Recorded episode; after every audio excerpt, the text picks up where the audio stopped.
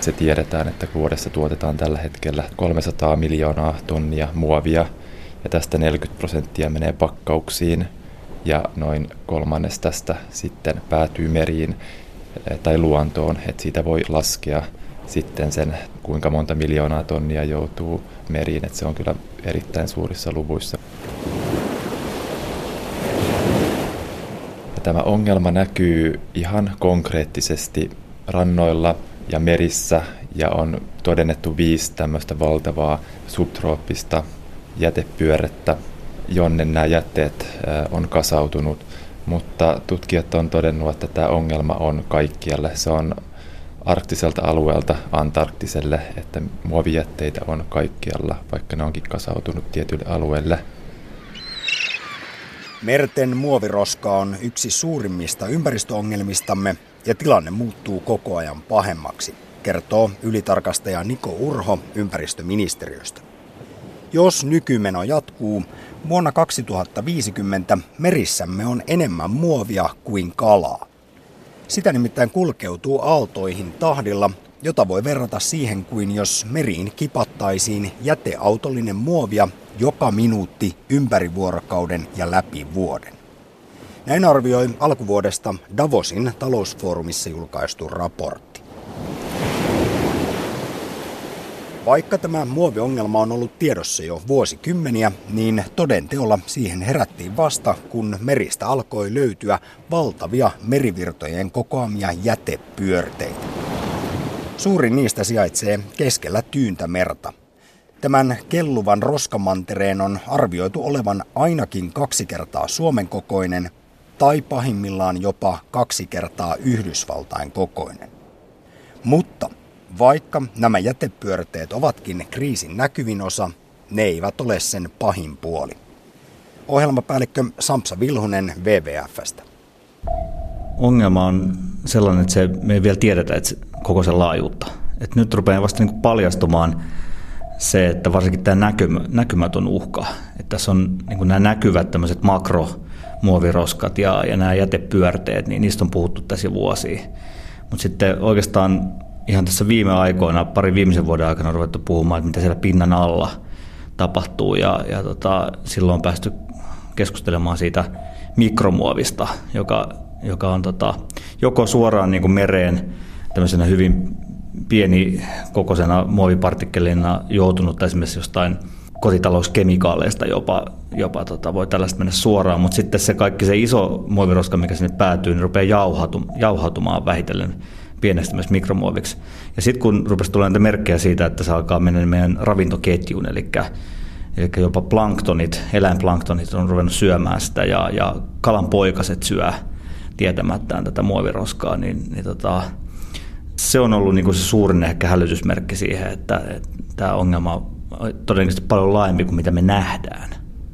Hyvin mielenkiintoisia ja hälyttäviä uutisia justiin tuli muutama päivä sitten tuolta ruotsalaisesta tutkimuksessa, missä todettiin, että esimerkiksi ahvenen poikaset niin mieluummin syövä, syövät tota, näitä muovipartikkeleita kuin heidän luontaista ravintoa, eli niin kuin planktonia. Ja, ja sitten oli katsottu sitä, että miten tämä on vaikuttanut niiden kalanpoikasten elinkykyyn, niin niistä tulee hitaampia ja, ja ne ei pysty välttämään petoja samalla lailla ja, ja, tota, ja tietenkin terveysvaikutukset sitten on vielä niin kuin tutkimatta, mutta että erittäin moniulotteinen ja, ja nyt se aikapommi, mistä on puhuttu vuosia muoviroskan suhteen, niin se on valitettavasti alkaa niin kuin toteutua. Eikä siis kaikkia muovijätteen aiheuttamia haittoja vielä edes tiedetä. Se voidaan kuitenkin esimerkiksi sanoa, että muovin takia kuolee vuosittain noin miljoona merilintua ja 100 000 merinisäkästä. Meille ihmisille muoviroska tuo puolestaan joka vuosi yli 11 miljardin euron rahalliset vahingot muun muassa kalastuksen ja merenkulun osalta. Mutta vaarantaa se totta kai myös terveytemme.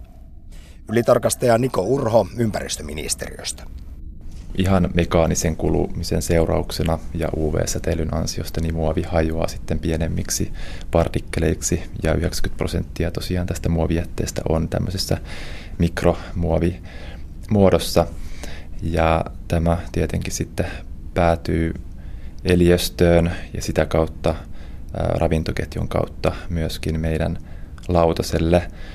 Se, mikä siinä on huolestuttavaa, että ei ole vielä ihan riittävää tieteellistä varmuutta, mutta on todettu, että tämä muovi voi imeä tämmöisiä hyvin toksisia kemikaaleja, kuten DDT ja PCB, jotka sitten pystyy rikastumaan ravintoketjussa.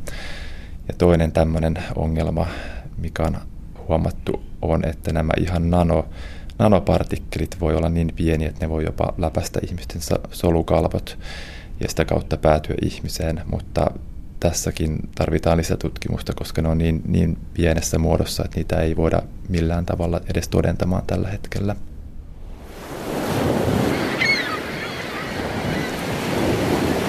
Meissä ihmisissä on muovia, koska kaloissa on muovia. Ja merissä on kohta enemmän muovia kuin kaloja, jos tällä menolla jatketaan. Mutta miksi?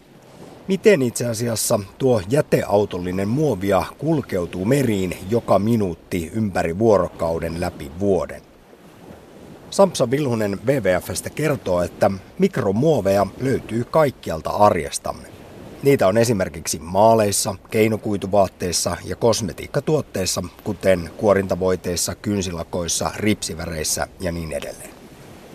Viimeisimpien tietojen mukaan eniten muovia irtoaa kuitenkin täällä Pohjolassa liikenteestä, auton renkaista.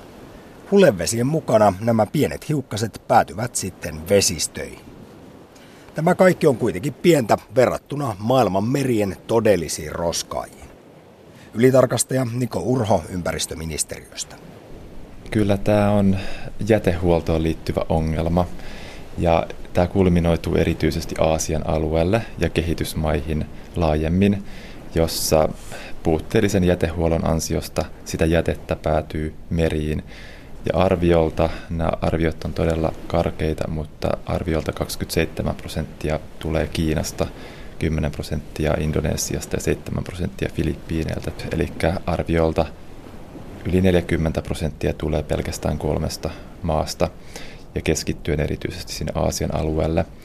Ja vastaavasti kun Euroopassa ja Yhdysvalloissa ja länsimaissa tämä ongelma ollaan saatu lainsäädännöllä kuriin ja jätehuolto toimii, niin on arvioitu, että noin prosentti tästä muovijätteestä tulee Euroopan alueelta ja vastaavasti prosentti tulee USAsta. Eli kyllä tämä on tietyllä lailla ihan ongelma, joka juontuu kansallisten politiikkatoimien heikkoudesta kehitysmaissa. No vastikään Keniassa, Keniassa pidettiin YK ympäristökokous ja siellä yhdeksi pääasiaksi nousivat juuri nämä merten muovijätteet. Mitä Nairobissa puhuttiin ja päätettiin? Sieltä päädyttiin hyvään resoluutioon, jossa on todennettu tämän ongelman laajuus ja että se on globaali ongelma ja että meillä on jo riittävästi tutkimustietoa ja että nyt tulee ryhtyä toimiin sekä ihmisen että luonnon puolesta. Ja tässä erityisesti peräänkuulutetaan tätä YK-roolia ja eri toimijoiden vahvempaa otetta tähän kysymykseen. Eli monet, monet sopimukset ja YK-elimet toimii jo tämän asian parissa, mutta YKssa joka UNEA, eli YK ympäristökokous on tämä YK auktoriteetti ympäristökysymyksissä, niin peräänkuuluttu sitten, että muut toimijat ottaa tämän asian vakavammin ja ympäristöministeriöiden viestillä varmasti tulee olemaan tämmöinen katalyyttinen muutosta aikaansaava voima. Ja edelleen peräänkuulutettiin sitä, että tulee paremmin tunnistaa, missä on ne heikkoudet ja kehittämismahdollisuudet tämmöisessä niin kuin äh, regulatorisessa mielessä ja tästä tulee lisäselvitys sitten tulevaan YK ympäristökokoukseen äh, todennäköisesti vuoteen 2017.